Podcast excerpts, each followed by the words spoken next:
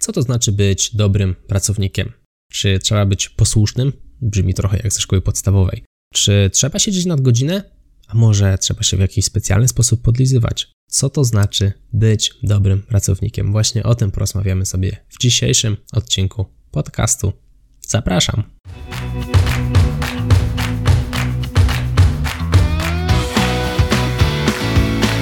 Chcesz przenieść swoją karierę na wyższy poziom? Nieważne, czy pracujesz na etacie, czy jesteś przedsiębiorcą. Świetnie trafiłeś.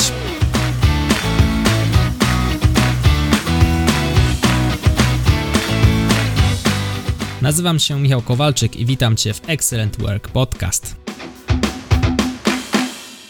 Odcinek powstał w wyniku rozmowy z Wojtkiem Bizubem. Szukaliśmy wspólnie pomysłu na kolejny odcinek podcastu. No i Wojtek powiedział, że no Michał, wiesz co, nagrałbyś taki odcinek, wiesz, jak być dobrym pracownikiem. Jak wyjdzie fajnie, to puszczę swoim pracownikom. Także pozdrowienia dla Wojtka i miejmy nadzieję, że wyjdzie fajnie. Wojtek to jest człowiek, który prowadzi agencję marketingową, ma tych pracowników całkiem sporo. No i Zobaczymy, czy spełnimy jego oczekiwania. Mam nadzieję, że i Ty wyniesiesz dużo wartości z tego odcinka. Przygotowałem dla Ciebie kilka takich zasad właśnie tego, jak pracować, aby być traktowanym albo być uznawanym za dobrego pracownika. Przede wszystkim starajmy się przynosić korzyści naszemu pracodawcy. Chodzi o to, że jakby nie było na koniec dnia, jesteśmy dla niego inwestycją kosztujemy go pewną kwotę związaną z pensją, ze składkami, biurko, przy którym pracujemy, metry kwadratowe biura, nawet papier toaletowy czy kawa, która znajduje się w kuchni, również kosztuje. I te koszty ponosi pracodawca. A więc kosztujemy go pewną kwotę, załóżmy, że jest to x. Fajnie byłoby, gdybyśmy dowieźli x plus 0,2x, x plus pół x albo x plus drugi x. To już jest kwestia związana z obliczeniami na poziomie pracodawcy, jak wykorzystać to na rozmowie o pracę, jak to wygląda w materii właśnie relacji pracownik-pracodawca i finanse, czyli pracownik oczami pracodawcy. Rozmawialiśmy w pierwszym odcinku podcastu Excellent Work. Zachęcam Cię do tego, abyś zobaczył, posłuchał tego odcinka. Myślę, że też wyniesiesz z niego dużo wartości. Poznaj organizację, w której pracujesz, czyli poznaj procesy. Zastanów się, co z kim, gdzie, kto i jak i gdzie ty jesteś w tej całości. To jest istotne, abyś wiedział, od kogo zależy Twoja praca, ale też, żebyś wiedział, kto jest zależny od Twojej pracy, gdzie Ty jesteś w tej całości organizacji. Na koniec dnia organizacja polega na tym, aby rozwiązywać czyjeś problemy za pieniądze. I teraz, jak Ty możesz do tego się przyczynić, aby na koniec ten długoterminowy cel został osiągnięty? Poznaj ludzi, dowiedz się, co jest teraz na topie w firmie, tak abyś był na czasie, abyś wiedział, co jest na językach ludzi, aby po prostu łatwiej byłoby Ci się komunikować. Jeżeli będziesz miał problem z jakąś konkretną rzeczą, żebyś wiedział po prostu, do kogo z tym tematem uderzyć, bo będziesz wiedział, kto jest za to odpowiedzialny w firmie. To jest naprawdę bardzo istotne i mocno ułatwia pracę, niż potem szukanie, pytanie itd., tak itd. Tak Wiadomo, na początku będzie to tak wyglądać, długoterminowo dobrze jest znać strukturę organizacji. Nie chodzi mi tutaj o procesy, które, wiesz, znajdują się w całej organizacji, jeżeli ona jest globalna i ma kilka jednostek rozsianych po całym świecie, Chodzi mi o bardziej taką mikroskalę osób, wokół których ty się kręcisz, wokół których kręci się twoje stanowisko. Bądź reaktywny, ale też proaktywny. Reaktywność polega na tym, że reagujemy na to, co zostało już na nas nałożone. I tutaj mam na myśli na przykład zadania, które szef na nas narzuci. Tu nie chodzi o to, aby szef pokazał nam krok po kroku, jak zrobimy zadanie, tylko szef na przykład wydeleguje nam zadanie, a drogę do wykonania tego zadania musimy sobie już wymyśleć sami. I teraz, jeżeli mamy problem, nie bójmy się zapytać szefa, jeżeli mamy problem, nie bójmy się zapytać kogoś, kto mógłby pomóc nam wyznaczyć kolejny krok do wykonania tego zadania. Może to będzie ktoś z zespołu, może to będzie ktoś, kto robi podobne rzeczy w jakimś innym zespole. Chodzi o to, abyśmy na koniec dnia dowieźli ten cel i nie bali się po prostu powiedzieć: Hej, ja nie wiem, co zrobić dalej. Jeżeli trafimy na przełożonego, który być może musi trochę jeszcze popracować nad kwestią zdelegowania, może okazać się, że on nam zrobi po prostu krok po kroku checklistę. No pytanie, czy zawsze powinno to tak wyglądać? Może na początku tak, może część osób, szczególnie jeżeli dopiero zaczyna pracę na nowym stanowisku, czegoś takiego będzie potrzebowała, natomiast długoterminowo delegowanie będzie polegało na tym, że usłyszysz zadanie i dobrze byłoby, gdybyś był w stanie już jako specjalista pracujący na konkretnym stanowisku to zadanie wykonać. Także nie wymagajmy podania wszystkiego na talerzu, bo będzie to dla naszego przełożonego uciążliwe. Gdybyście sami prowadzili firmę i chcieli, aby jakieś zadanie zostało wykonane, to czy tworzylibyście checklistę krok po kroku co robić, no właściwie musielibyście sami wykonać to zadanie. Na początku może tak, natomiast jeżeli mielibyście już ustawione procesy, wystarczyłoby powiedzieć hej, tam X, zrób to, i rzecz by się działa, ta osoba już by sobie z tym poradziła. Działanie proaktywne natomiast to działanie, które powoduje, że wychodzimy trochę przed szereg. Przykłady takiego działania szef poprosił nas o raport. My do tego raportu, oprócz tego, że on jest po prostu zrobiony, zamiast takich suchych liczb i tabelek, dodamy jakieś kolorki, które przyciągną oczy naszego przełożonego do miejsc, w których są najistotniejsze dane, albo przygotujemy mu jakieś wnioski, czy jakiś wykres, prosty wykres na podstawie tego raportu, który zbudowaliśmy, tak aby łatwiej było mu ten raport po prostu przyswoić. To jest znowu coś, o co nie zostaliśmy poproszeni, coś, co zajmie nam może 5 minut, a będzie naprawdę pozytywnie postrzeżone i ułatwi pracę naszemu przełożonemu, czy osobie, do której ten raport mógłby polecieć. Kolejny przykład pamiętam na etapie rekrutacyjnym do mojej firmy, mojej asystentki. Jedna z osób napisała mi, że wie, że ja gdzieś tam jadę do jakiegoś miasta i po drodze na stacji paliw X jest promocja na kawę. Ja ją o to nie prosiłem, dostałem taką informację, co było dla mnie bardzo miłe. Kolejny przykład, moja asystentka, obecna asystentka, w momencie, kiedy zauważyła błędy w moim poście na Instagramie, napisała mi: Hej, Michał, tutaj, tutaj masz błąd. I teraz ona rozumie dzięki temu cel długoterminowy firmy. Ona wie, że żeby nasza marka była postrzegana profesjonalnie, dobrze byłoby, gdybyśmy nie robili błędów w postach w social mediach. A więc dała mi taki cynk, powiedziała mi: Hej, Michał, popraw sobie. Ja ją o to nie prosiłem, nawet nie wpadłem na pomysł, żebym ją o to poprosił, aby to sprawdzała, a ona zrobiła to sama z siebie. I to naprawdę jest właśnie takie proaktywne działanie, takie zastanawianie się, co można byłoby zrobić, żeby szef był zadowolony, bo na koniec dnia to zadowolenie szefa bardzo często wiąże się z długoterminową misją firmy, czyli właśnie generowaniem tego zysku czy usprawnieniem działań tejże firmy. Jeżeli chcesz szkolenie typowo na przykład z Excela albo jakiekolwiek inne, możemy się złapać tematu Excela jako, że jestem trenerem właśnie tej umiejętności obsługi Excela, no to możesz iść do szefa i powiedzieć, szefie, chcę szkolenie z Excela. Natomiast tym samym generujesz pewien problem dla szefa. Nie rozwiązujesz go, tylko go generujesz. No bo szef musi znaleźć jakąś firmę, rozeznać się, jakie szkolenie i tak dalej, tak dalej, czy to online, czy stacjonarnie i się zaczyna kombinowanie. Jest to dla szefa problem. Natomiast jeżeli przyjdziesz do szefa i powiesz tak, Szefie, no słuchaj, jest tutaj taki Michał Kowalczyk, on ma taki fajny kurs, na przykład Excel w CV, ja bym chciał sobie do niego dołączyć, on kosztuje tam 177 zł w wersji Basic Brutto, nie ma problemu, możemy dołączyć fakturę, tu ma szef wszystkie informacje, wchodzimy to czy nie. Szef musi tylko powiedzieć, dobra, robimy przelew albo nie, nie robimy przelewu. To są kompletnie dwie różne sytuacje. W drugim przypadku szef ma łatwą decyzję, nie musi się zastanawiać, nie musi szukać, robić researchu, nie powie, że dobra, nie mam teraz czasu tego robić, kiedyś poszukam ci jakiegoś szkolenia, to do niego dołączysz. To jest właśnie takie działanie proaktywne. Chcesz coś mieć? To tak naprawdę podaj szef szefowi rozwiązanie na talerzu, wystarczy wtedy klepnięcie albo odrzucenie takiego szkolenia.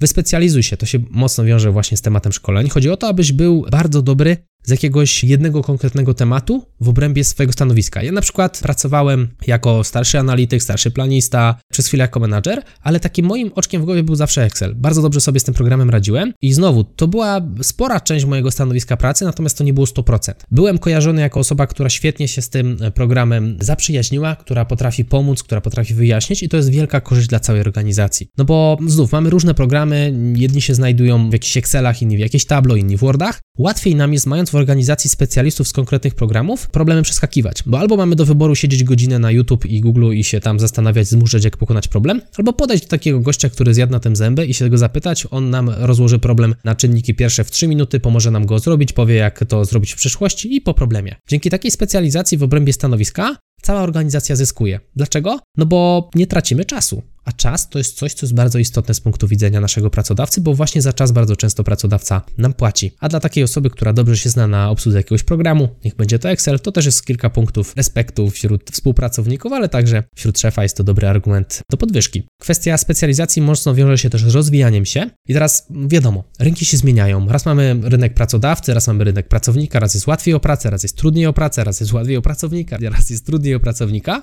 A więc to, że dziś jest dobrze, to, że dziś mamy fajną pracę, jesteśmy w fajnym miejscu, nie znaczy, że tak samo będzie za 5 lat. Czasami nie znaczy to nawet, że tak samo będzie za 2 lata. Tym bardziej, że organizacje lubią się zmieniać. W dwóch, w których pracowałem, te zmiany były regularnie i to były czasami bardzo duże zmiany, nawet przenoszenie całych działów do innych krajów. A więc myślmy o tym już dziś, bo w momencie, kiedy to nastąpi, może być już za późno. Mogą nas zwolnić, mogą nas gdzieś przenieść, albo powiedzieć, przenosisz się albo nie, nie każdy się chce relokować i tak dalej, i tak dalej. Optymalny byłoby, gdyby to pracodawca sponsorował nam szkolenia, gdyby to pracodawca pozwalał nam się rozwijać, podstawiał nam nowe wyzwania, natomiast nie zawsze tak jest. Jak już jest tutaj apel do ciebie, jako trener, jako szkoleniowiec naprawdę dużych marek, nie będę ich tutaj teraz wymieniał, natomiast chodzi o to, że widzę w salach szkoleniowych czy w pokojach online ostatnimi czasy, że niektóre osoby tam po prostu czują się jakby były za karę. Pracodawca zapłacił za to szkolenie, jest naprawdę fajna wiedza podana w przystępny sposób, ale osoby no, nie chcą z tego skorzystać. Nie wiem dlaczego tak jest. Moim zdaniem powinniśmy to doceniać. Przypuszczam, że może się to wiązać też z kwestią pieniędzy. Jeżeli sami zapłacimy za szkolenie z własnych prywatnych pieniędzy, to jednak to szkolenie dla nas wartościowo będzie droższe. Nie? Natomiast jeżeli ktoś zapłacił pracodawca, no to nie widzieliśmy fizycznie tych pieniędzy, to nie były nasze pieniądze, no i jak dostajemy coś w gratisie, to jakoś tak mniej to szanujemy. Naprawdę zachęcam do tego, że jeżeli pracodawca już zdecydował się opłacić nam szkolenie, to skorzystajmy z niego. Natomiast jeżeli pracodawca nas tutaj nie doinwestowuje, nie mówię, żeby od razu mm, mówić szefu, no to ja odchodzę, bo nie zawsze się tak da, nie zawsze chcemy, czasami miejsce, w którym jesteśmy w organizacji jest dla nas ok. Warto zainwestować nawet swoje prywatne pieniądze. A dlaczego? Bo nawet kiedy zwolnią nas z tej obecnej naszej organizacji, pójdziemy kiedyś dalej. Pójdziemy do innej firmy, może na inne stanowisko i te kompetencje, które zainwestowaliśmy, mogą nam się przydać. I to jest takie w mojej ocenie patrzenie właśnie długoterminowe. Wychodź z własnymi pomysłami. Czyli jesteś na pierwszej linii frontu, pracujesz w tych procesach, powstały jakieś zmiany w organizacji, ty jesteś tym, który te zmiany wdraża, ty jesteś tym, który widzi realnie, jak reaguje ta pierwsza linia frontu na zmiany. Dobrze byłoby, gdybyś nie bał się iść do przełożonego i powiedzieć, no szefu, no to tak działa trochę średnio, może jeszcze się rozkręci, ale widzę, że to tak nie może być. Może zmieńmy to tak, a to zróbmy tak. Bardzo często taki feedback z pierwszej linii frontu jest istotny, no bo nie wszystko widzi przełożony. No i w drugą stronę, my jako pracownicy też nie wiemy, co siedzi w głowie naszych przełożonych. Czasami jest jakiś większy sens w tych naszych zmianach. Dla nas to na ten moment nie ma sensu. Pójdziemy z tym do pracodawcy, ale pracodawca powie, że długoterminowo, żeby się nie przejmować, bo, bo taki był zamysł. Wtedy ok. Uważam, że taki dialog między pracodawcą a pracownikiem jest bardzo ważny. To jest duża wartość dodana dla pracodawcy, ale też duża wartość dodana dla pracownika, żeby złapał tę szerszą skalę.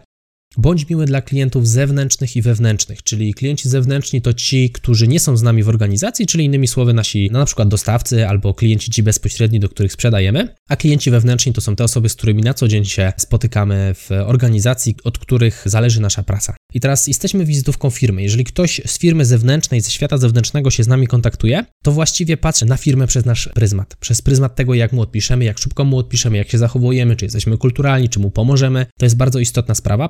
Pamiętajmy o tym, dlatego bądźmy mili dla klientów i jeżeli się da, szczególnie mili i szczególnie traktujmy z większym priorytetem klientów, którzy wiemy, że dla naszej firmy są kluczowi. Świat jest okrutny, wszyscy jesteśmy równi, ale w momencie, kiedy mamy dwóch klientów, jeden dostarcza nam 15% przychodu, a drugi dostarcza nam 15 promili przychodu, to jednak w priorytecie dobrze byłoby odpisać temu, który dostarcza nam 15% przychodu rocznego, prawda? Brzmi strasznie, ale tak to wygląda. Nie chodzi o to, żeby nie odpisywać jednemu czy drugiemu, chodzi o to, aby naprawdę skupiać się na tych rzeczach, które są w biznesie istotne, bo czasami po prostu nie jesteśmy w stanie na każdą wiadomość odpowiedzieć natychmiast, bo może być ich zbyt dużo. Pamiętajmy, bądźmy po prostu mili i odpisujmy tym naszym klientom istotniejszym szybciej. Nie lećmy w kulki, czyli kolokwialnie mówiąc, nie lećmy w kulki. Mam na myśli tutaj taką etykę i takie bycie fair z pracodawcą. Przykład rozmowy z jednym z przedsiębiorców. Miał mieć kogoś na dzień próbny na 8.00, byli już dogadani. O 8.00 SMS nie dam rady dzisiaj przejść, oddzwonię, wyjaśnię.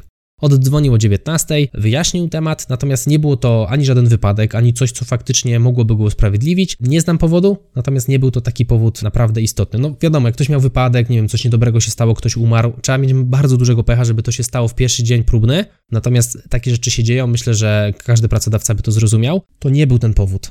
No i ten mój znajomy po prostu podziękował tej osobie. No, to wróżyło problemy długoterminowe, a on nie może sobie pozwolić na to, aby ponieść koszty rekrutacji, ponieść koszty tutaj wdrażania, a potem, żeby się okazało po dwóch miesiącach, że taki pracownik się nie nadaje, bo to są grube dziesiątki tysięcy złotych na wdrożenie nowego pracownika i budowanie procesu rekrutacyjnego od nowa. Najgorętszy czas w firmie, czyli na przykład Święta Bożego Narodzenia w branży zabawkowej, kwestie firmy, które sprzedają znicze w okolicach na przykład listopada, w działach finansowych czas zamknięcia miesiąca czy zamknięcia roku finansowego, to jest średni moment na to, żeby iść na urlop i to jest też średni moment na to, żeby iść na zwolnienie lekarskie. Wiadomo, choroba nie wybiera. Mam tutaj na myśli takie zwolnienie lekarskie, które zdarza się, że nie jesteśmy chorzy, a takie bierzemy. Ja nie miałem takiego przypadku, natomiast wiem, że w naszym kraju są takie przypadki, kiedy to KL4 sobie wymuszamy. Nie jest to ani legalne, ani w mojej ocenie nie jest to etyczne, dlatego uważam, że nie powinniśmy takich rzeczy robić, bo jak to wyjdzie, będziemy mieli duże problemy. A więc bądźmy z tym naszym przełożonym fair i kolokwialnie mówiąc, nie lećmy w kulki. Co z błędami? Co jeżeli w naszej pracy pojawią się błędy? Naprawmy je szybko, na tyle szybko, na ile jesteśmy w stanie. Jeżeli nie opuścił jeszcze naszego biurka, OK, świetna wiadomość, nie musimy się z tym jakoś daleko chwalić, skoro nie ma żadnych konsekwencji, OK, jedziemy dalej. Tu nie chodzi też o to, żeby szefa każdym jednym błędem dotykać i żeby go też niepotrzebnie angażować, bo to też są znowu kolejne minuty jego czasu pracy, którego to stawka jest raczej wyższa niż nasza. Natomiast jeżeli te nasze błędy opuściły biurko, mają jakieś konsekwencje dla firmy, zachęcam do tego, żeby powiedzieć, że to my zrobiliśmy ten błąd i wziąć za niego odpowiedzialność. Nie zwalać go gdzieś tam na lewo, na prawo, wdrożyć sobie jakieś punkty do procesu, które zapobiegną temu samemu błędowi następnym razem, bo pomylić się to jest ludzka rzecz i raz ok, drugi raz już troszkę mniej ok, natomiast jak się ktoś myli trzy razy w tym samym miejscu, no to uważam, że to jest temat, który wymaga dłuższego zastanowienia. Mówię z doświadczenia, miałem problem kiedyś z poprawnością moich danych. Śmiali się ze mnie, że jestem Michał siódma wersja. Natomiast znalazłem sposób na to, żeby to usprawnić i potem ta moja łatka została zdjęta z pleców. Potem byłem raczej uznawany za tego, który się nie myli.